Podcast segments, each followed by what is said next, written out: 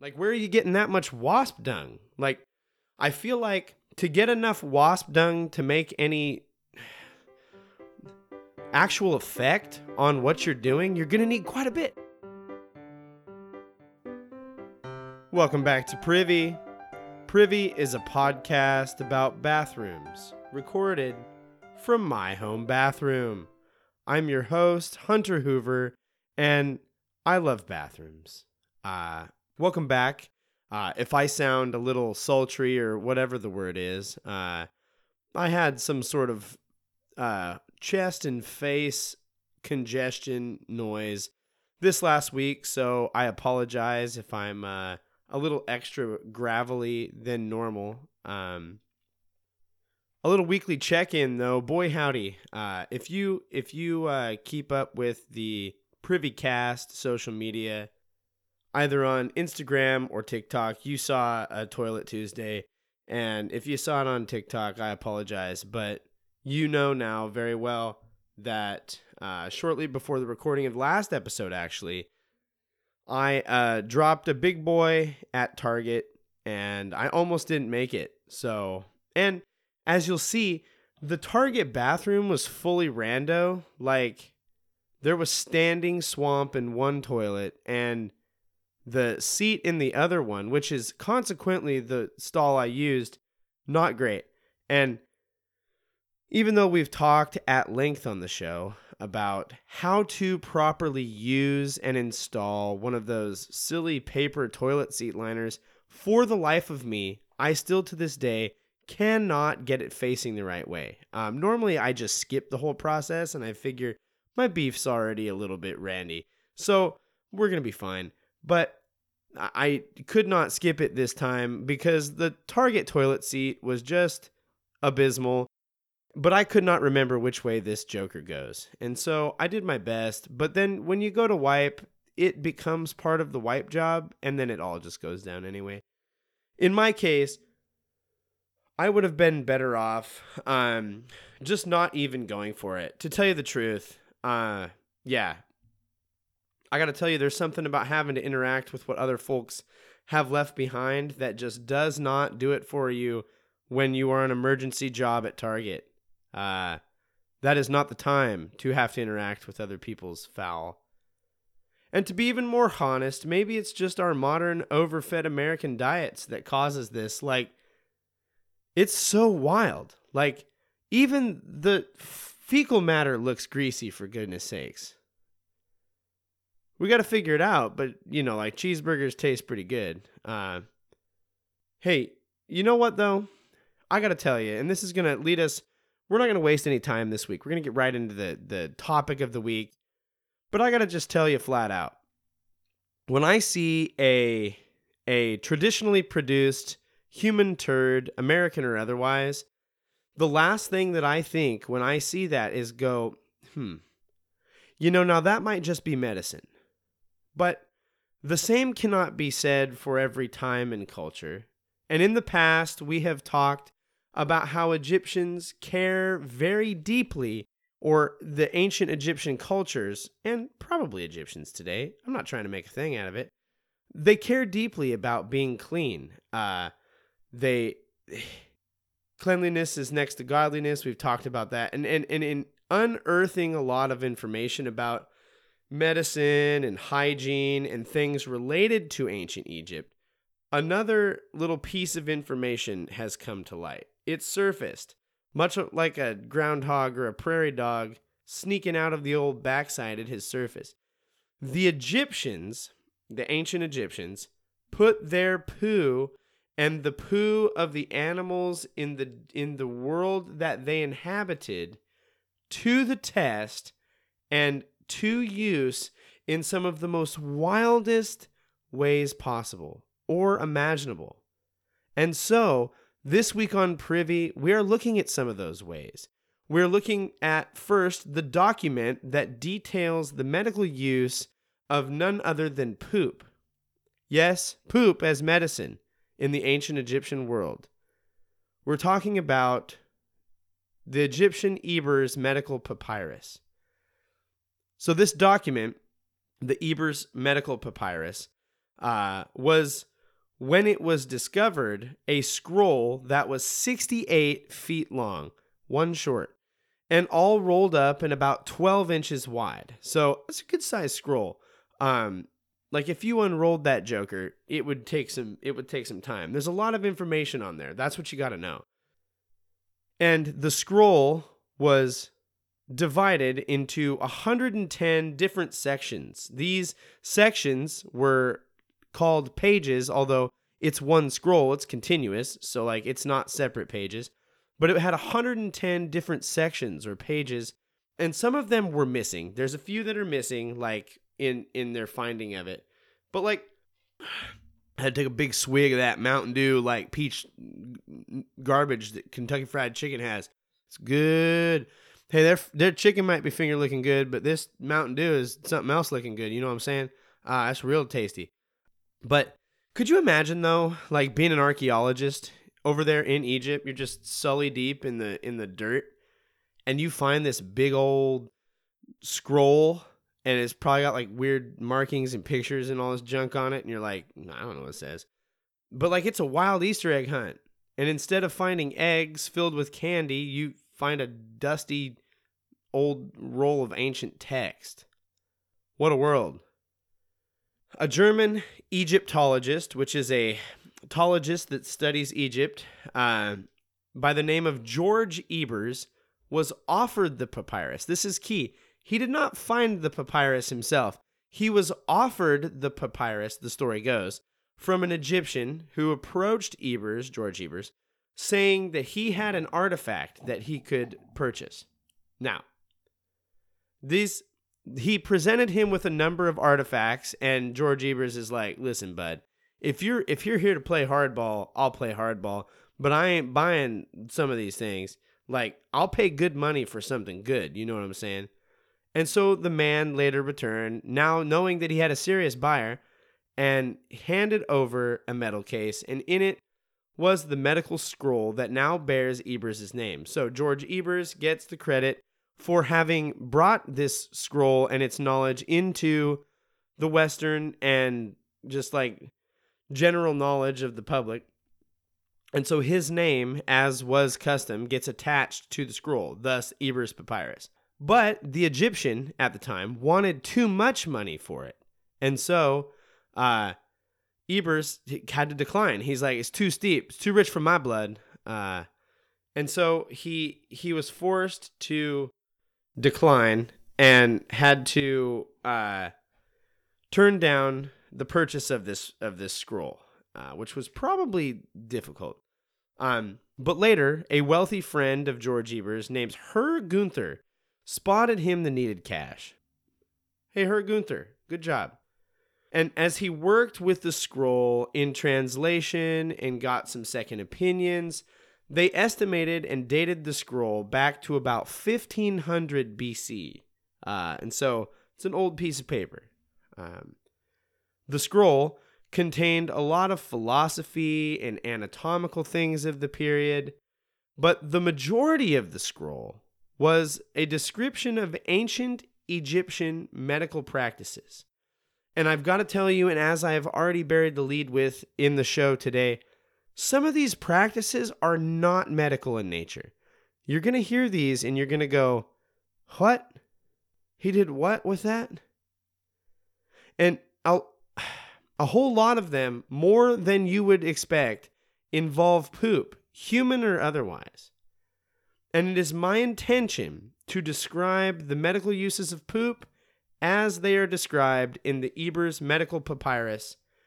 And so, under the category uh, in the papyrus called organic remedies, we are told that, quote, a mixture of lotus, watermelon, sweet beer, wine, and cat poop could be eaten.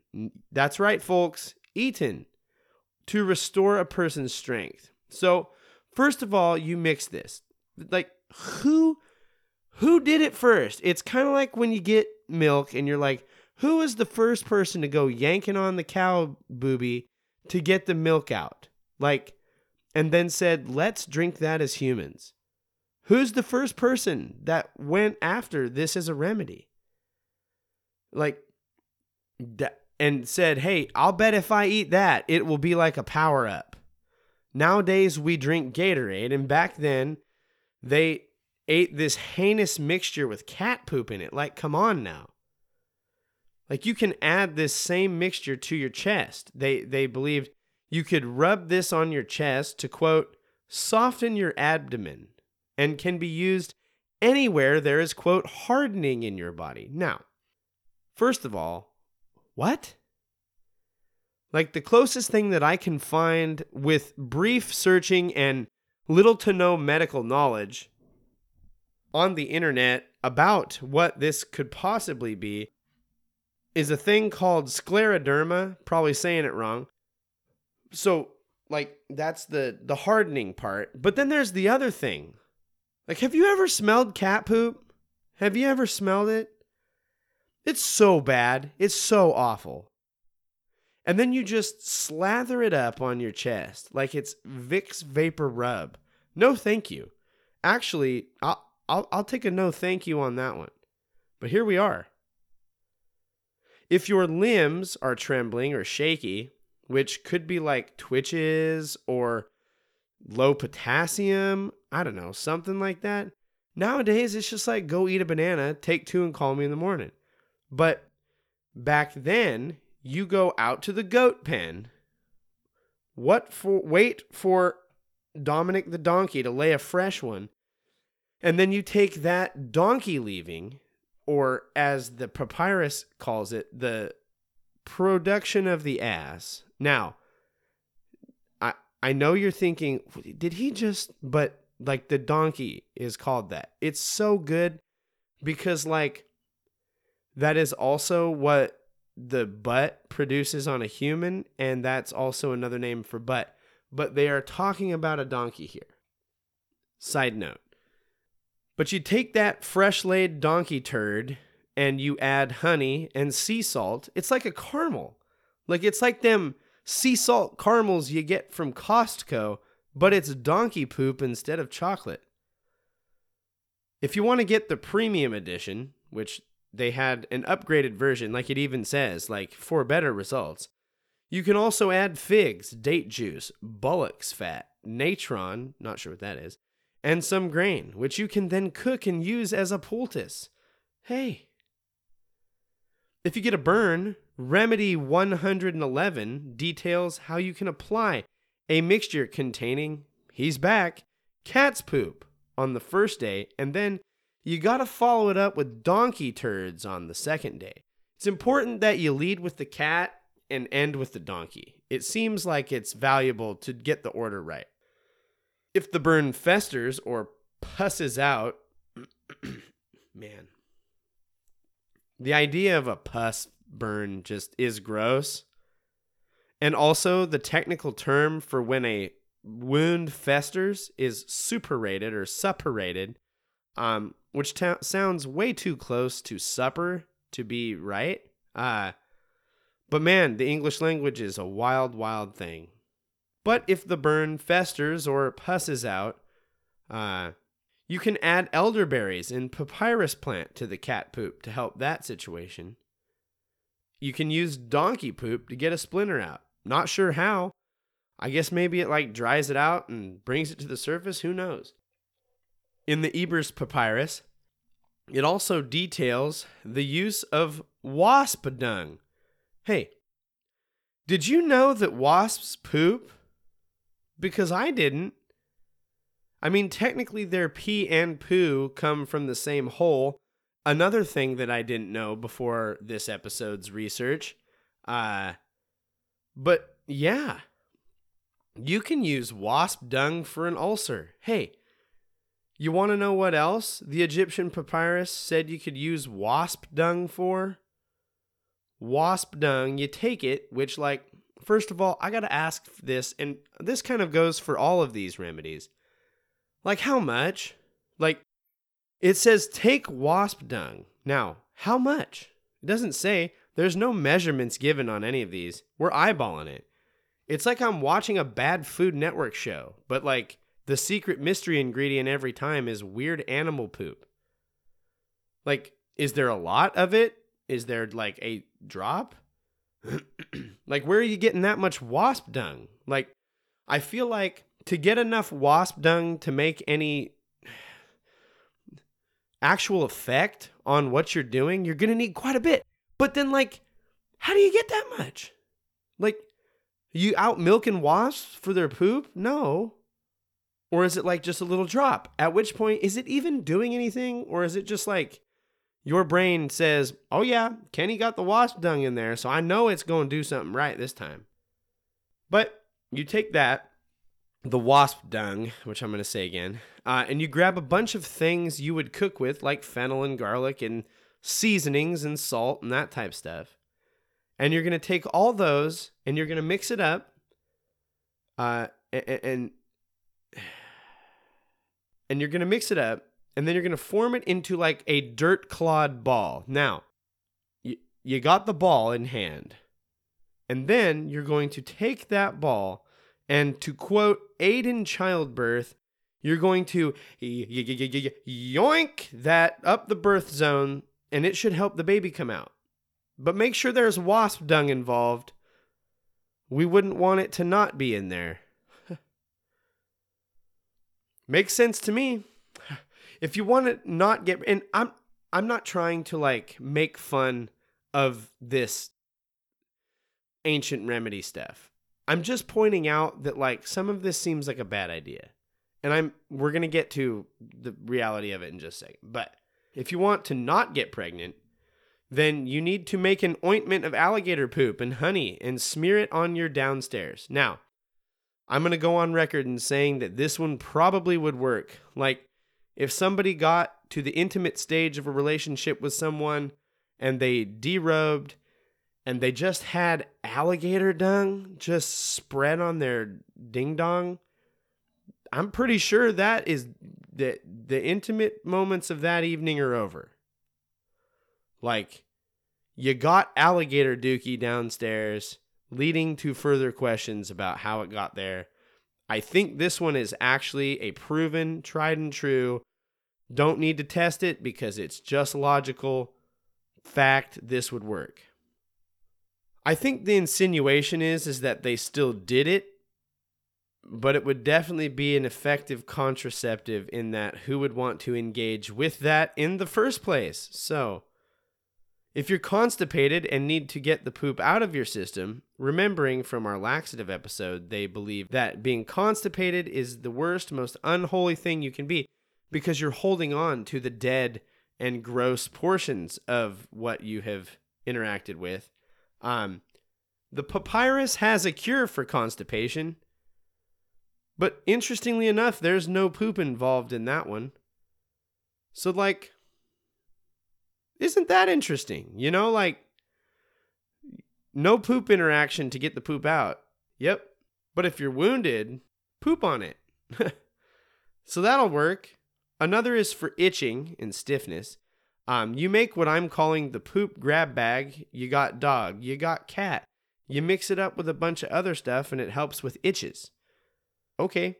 Um, pretty much, if you have a skin disease in ancient Egypt, you're probably going to rub some type of poop on it.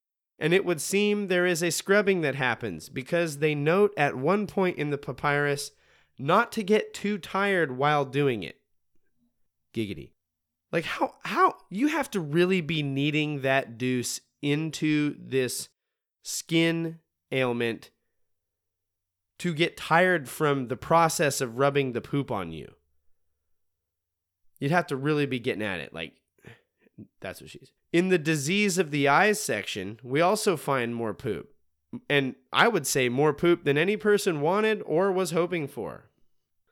In this section, the excrement of a new animal makes its makes its uh, uh, appearance. It says, if you have quote bleary eyes, all you have to do, according to the papyrus, that is, was mix myrrh, onions, which, by the way, onions are famous for helping with bleary eyes, cypress, and clear oil, whatever that is, uh, and antelope poop. So that's fun. Hooray for antelope poop. Oh, wait, there's one more ingredient that you're mixing in the mixture that you spread on your eyes. the entrails of aquatic animal. Now, I'm going to tell you flat out here, I don't know what that is. When it says the entrails of a cadete or a quadit, I don't know how to say it, animal, I don't know what that is. But like, I feel like entrails and poop don't go on your eyes. Now, this isn't a hunter's anecdote, but I, I will admit this one thing. Dang it, I might be able to eat my words here. So my buddy, he I'm I'm gonna have him tell this story. But at one point, I'm gonna get him on here. Uh, at one point in his life, he had to place a contact lens made out of human byproduct on his eye to extract a parasite from his eye. So there might be something going on here, but I doubt the poop is helping. Um, also, how is crushed up entrails and poop going to help with quote bleary eyes? It's going to make them blearier. And if your eyes are glassy, you can use human poop. mixed with other stuff. But they do recommend it be from a kid. So, like, who's the adult that's soliciting this from a child? If you, like, no. Hey, hey, hey, psst, hey, kid. Come crap in this cup for me. My my eyes are weird. I don't feel comfortable. Um, the kid's gonna take off every time. If you have a growth, such as cataracts in your eyes, you usually get your choice of poop related remedies. You can mix the splat of a he-nut bird with sea salt. Could you imagine willingly putting bird poop in your eye? No thanks. Uh, you don't want that. You can always grab a lizard and squeeze some turds out of him. Lizard poop also comes in handy to keep hair from growing into the eye once it has been plucked out. I don't even know what that means. One cure for the nervous system in the scroll and the longest ingredient list, which does contain hog dung, hog squat for, for a nervous system treatment. Your hair quits growing, rub poop on it. The one remedy that seems like it probably would be sound advice is spread mouse poop on the walls of a storage bin to help ro- help keep rodents out.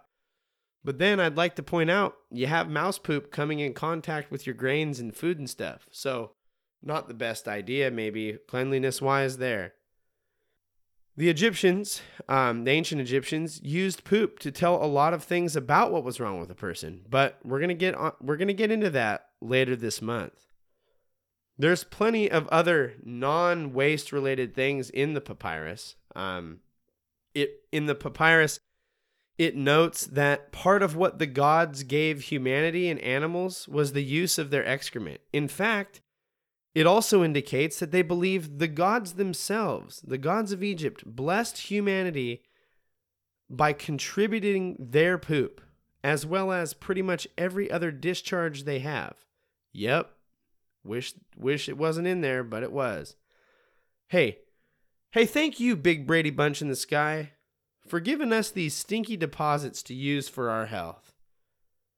We know the Egyptians believed the gods they worshipped could poop, and that a person whose regular was closer to godliness. But why are they so infatuated, like with using it? Like, why do so many of their medical treatments contain the use of poop? Well, some of it is the poop involved in these medical treatments is more spiritual or magical in nature. Uh, and what I mean by that is many of these um, treatments and remedies have an incantation or or a series of things that you can say if you want the treatment to work or it serves kind of like a prayer to the gods while you are enacting the treatment. The Egyptians, the ancient Egyptians, also have certain beliefs and certain religious things related to certain animals. Cats were a sign of good luck. Donkeys are a sign of hard work and resilience. Dogs point towards the afterlife and trying to appease the gods of the afterlife. And so, with this said, some even believe that the Egyptians believed that the dung uh, and of these animals was like a, a thing when you used it, you invoke that animal in the use of this remedy. And why not the other parts of it it's because this is a big thing here. With this said, some believe the Egyptians believed the dung that scarab or dung beetles would roll was holy. The scarab beetle will lay its eggs in the poop ball. So the dung beetle, he's like rolling his little ball. It's like a snowball, but it's turds. And he's rolling it up. And as he does it, he'll lay his eggs in it and they will actually grow inside that poop.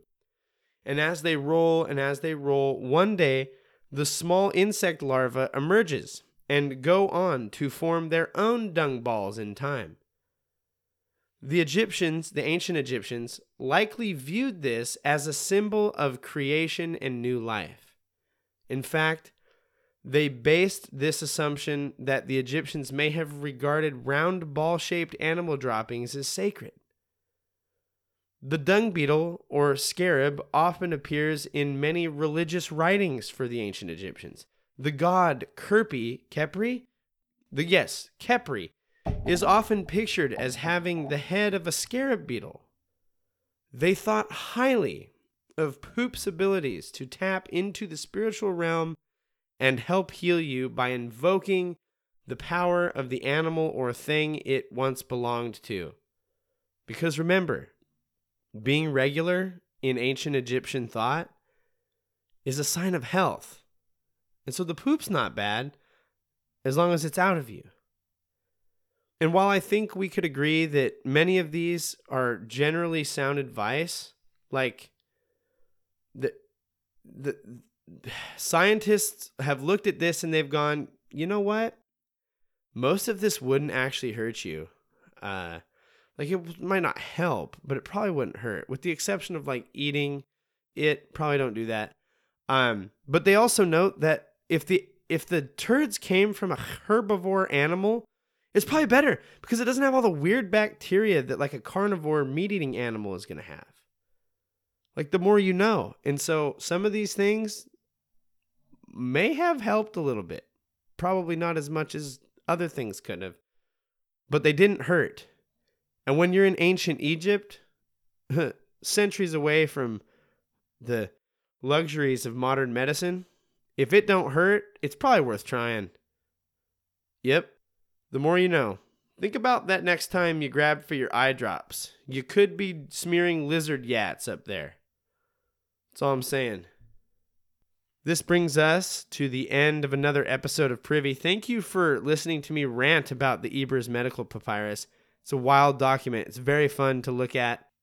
I would encourage you guys to go check it out. There'll be a link in the thing below. You can go check it out in the show notes. Um, as always, we would invite you to uh, follow us on social media. We're at PrivyCast. Uh, we trying to get some good stuff going on over there. Trying to get regular posting going on. We got Toilet Tuesdays. We've got snippets. We got highlight videos. We've got informational things. Go check it out. Um, see what sort of nonsense I'm getting up to. Um, you can email us, privycast at gmail.com. Send us an email, say hello, tell us where you're listening from, um, feedback, anything you want. We'd love to get a rating or review. Um, you can leave a more long form rating on uh, Apple Podcasts or uh, Spotify has ratings now. It takes two clicks. Um, the five star option is our preferred, and we would love to get a rating from you. Helps folks find the show, uh, and it takes like literal seconds to do that. Would love for you to do that and do it for other shows. If you find a podcast you like, rate that thing. It's the best way to get the word out to other people because it lets Spotify and these other places know someone's listening to it. As always, we want to thank Kevin MacLeod for the use of Barroom Ballet as our intro and outro music. You can find Kevin's music at incompetech.com. His music is licensed under Creative Commons License Attribution 4.0. Thanks, Kevin. This is another episode of Privy. Thank you all so much for joining us and listening. And now, as always, and we definitely ain't saving it for medical use, don't forget to flush.